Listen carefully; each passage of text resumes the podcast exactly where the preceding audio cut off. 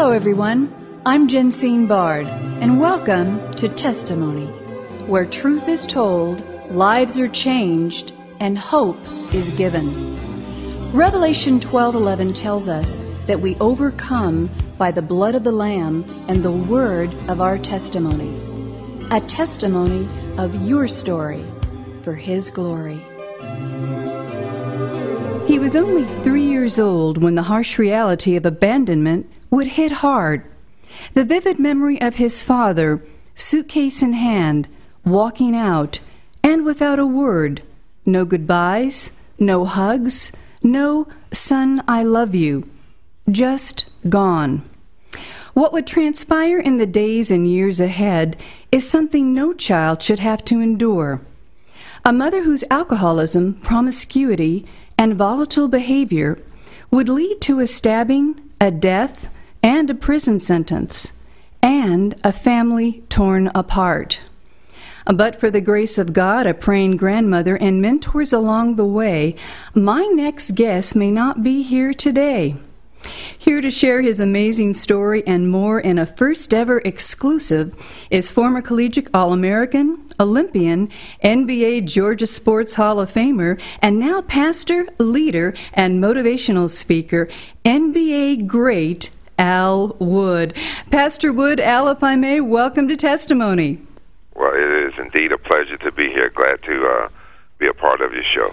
Well, it's an honor to have you, Sir Al. We first met at the Media Fellowship International Gathering, where just the beginning of your story seriously piqued my interest, not to mention your height. I think you're six foot six. That's correct. Wow. You also gave a stirring reading of Scripture that silenced the entire room, a reading that resounded depth of knowledge and conviction. My husband Dan and I wanted to know more. So, for part one of our two part conversation, would you take our listeners, Al, on your faith journey beginning at age 10, and then let's segue into your amazing career and life of overcoming? Al Wood, please tell us your story. Well, at age 10, I like to think of it as starting the second part of my childhood because the first part of my childhood from birth until 10 was uh, was a pretty rough uh, childhood. But at age 10, I was adopted by my grandmother as a result of my mother uh, being in prison for murder, and uh, me, along with my three brothers and my baby sister, were taken away from her. And by the grace of God, my grandmother took us in. And from that point on, uh, we just had a whole different life, a whole different life than what we had known previously, myself as well as my brothers and my sister. Uh, my brothers played basketball. I used to play what they call pickup basketball, but I, I never played on an organized basketball team. We didn't have very much at the time. My grandfather had just passed as I moved in with him. Uh, my grandmother was on uh, Social Security, and I uh, had one auntie that was living in the house as well. So we, uh, I guess you could say we was we were poor, but we didn't really know it because we had a lot of love in the house. Mm-hmm. And then as I began to um, play basketball, I started to grow. I grew a lot from the time I was uh, a eighth grader. I was about five, eight and a half, five nine, and by the time I became a uh, ninth grader and started basketball season, I was six four. So I grew a lot, and it was uh, a rough time as well because physically it was very painful. But I began to grow in basketball. I got a little better as a freshman. As a sophomore, I got even better. Now, along the way, though, I had some unbelievable mentors. I had a guy by the name of Robert Curtis. I had a guy by the name of Eddie Dudley, who were just phenomenal in my life. They had probably the most impact in my life than anyone at that particular time. In particular, being a male um, role model for me because I really didn't never had a, what I consider to be a male role model. And then by the time I got to be a senior in high school, I was a uh, high school All American. I was six six at this time. I was recruited by every college in the United States. I could go to school anywhere I wanted to. I guess you could consider me to be what they would call a pretty much a straight laced kid. I did everything by the book. I went to bed early. I used to get up early. I wasn't running around. I wasn't drinking. wasn't doing drugs. I was just focused on trying to be the best basketball player in the world that I possibly could be. And I chose the University of North Carolina my senior year to go to school. And when I uh, got to the University of North Carolina, like so many other uh, high school students, not necessarily athletes, but just students in general, uh, once you get to the university, a lot of things change. You meet all these different people from all these different backgrounds, and then people begin to influence you. Well, it was no different. Although I was an athlete, it was no different for me. That was a tremendous amount of influence coming from all different directions. And at this time, I began to uh, really stray away from all the things that my grandmother had taught me. She had taught me a lot of things. I used to go to church. I would go to a holiness holiness church. Um, I would go to a Baptist church sometimes, but most of the time I was going to a, a Church of God, a Pentecostal, a holiness church, whatever you want to call it. We stayed a very, very long time, and it was uh, it was just amazing. I thought all churches did that. I didn't realize that it was so different. I didn't know anything about a uh, Methodist. Uh, I had gone to a Baptist church. I didn't know anything about Catholics. I had no clue, none whatsoever, uh, because I would go to church, but I really was not uh, being discipled, so I didn't know a whole lot. So it wasn't like I was reading uh, and studying and really trying to grow as a as a uh, believer. In fact, I didn't really didn't know what a believer was at that particular time. Right. You so, said that there wasn't really any teaching, training, or discipleship. Your grandmother was musically gifted and the worship was great, but that's about where it ended.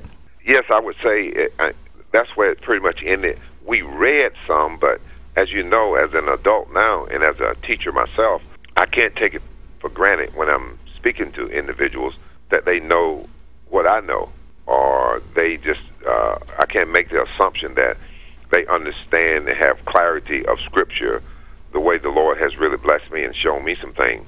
So the best way to know that is just ask the question. And the truth is, I never was really asked that question.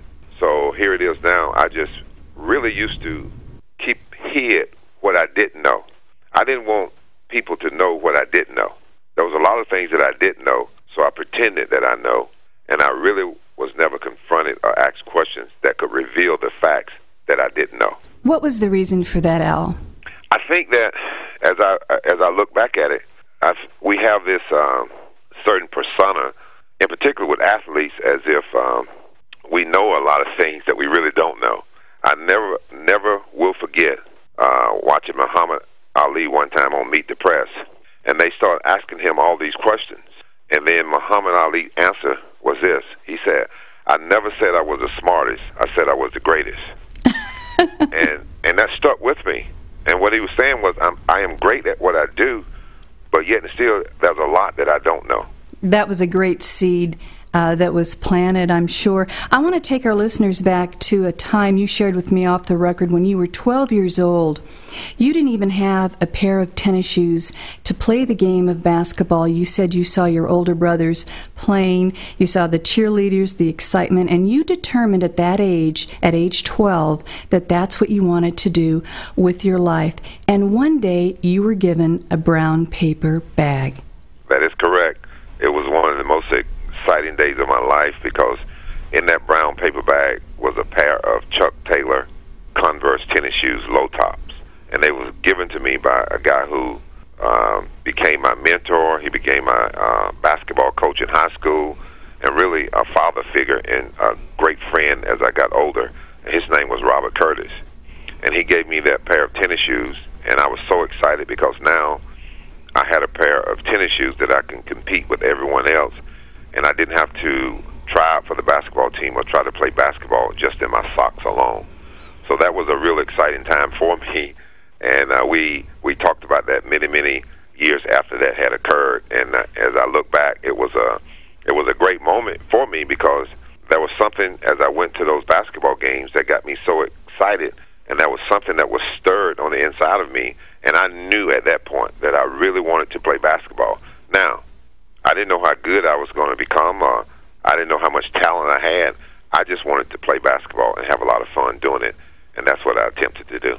Wow. Now, did your father ever re enter your life? Were you visiting your mother in prison?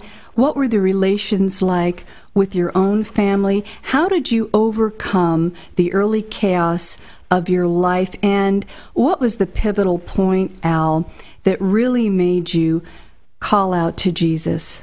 Well, my mother, I love dearly. She's she's uh, dead now. My mother passed in 2004. I used to visit her on a weekly basis. Every weekend, we would go visit my mother in prison. And my father, he was out of my life. He w- he had no part of our lives at all.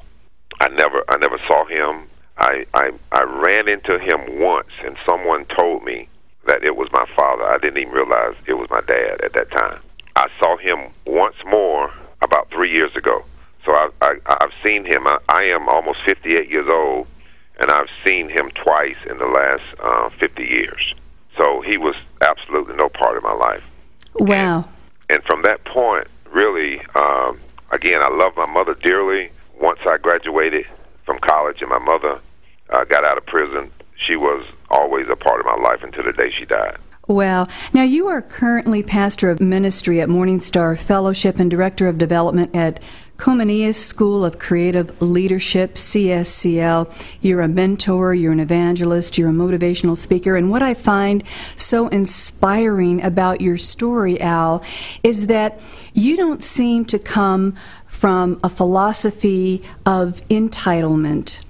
You seem to come from a philosophy of Jesus changed my life. Now I want to give back and teach and train and give hope to those kids that didn't have the hope that I had when I was a kid. And by all accounts, you are doing a beautiful job of that. We are going to get more into your life and what you are doing now. And you speak all over the country. You've played basketball all over the world. In our remaining moments here today, Al, for someone who's listening who has a dream of being a basketball player but doesn't know Jesus, your words to them. Well, first of all, when you don't have a foundation in terms of just having a dream and having the goals, because there's a whole lot more to having dreams and having the goals and just say, I'm just going to work toward those. There has to be something within you that really drives you to do what you do for all of us. And I would say to any young person that that want to achieve their goals and want to go to the next level, I would say uh, open up your heart and just be vulnerable. Just pray what I call a little simple prayer. And the prayer is so simple. You just ask Jesus to come into your heart. You ask Jesus to change your life. You just you just confess the fact that you don't have all the answers, and you're asking Jesus to help you and to show you. Ladies and gentlemen, you have been listening to nationally acclaimed NBA Georgia Sports Hall of Famer, former All American, and Olympian, and now pastor of men's ministry, mentor, and motivational speaker, Al Wood. You can learn more about Al's work, ministry, and mission by going to morningstarministries.org and invite Al to speak for your next gathering by emailing alwood to speak at gmail.com. Pastor Wood, thank you for taking precious time to share just a little of your story, your untold story, since it reflects the very example of what it means to truly overcome, as you have so beautifully done. We look forward to hearing much, much more next week. God bless you. Thank you very much. Testimony is a global broadcast made possible by the generous contributions of our valued partners at Jensine Bard Ministries and you, our listening audience. Together, we are reaching souls for Christ, one testimony at a time. If you would like information on how you can support this broadcast with your tax deductible gift, please visit us at jensinebard.com. That's one word, J E N S I N E B A R D dot com. And join the conversation at our Facebook page, Testimony with Jensine Bard. Thank you for listening, and please join us again for Testimony.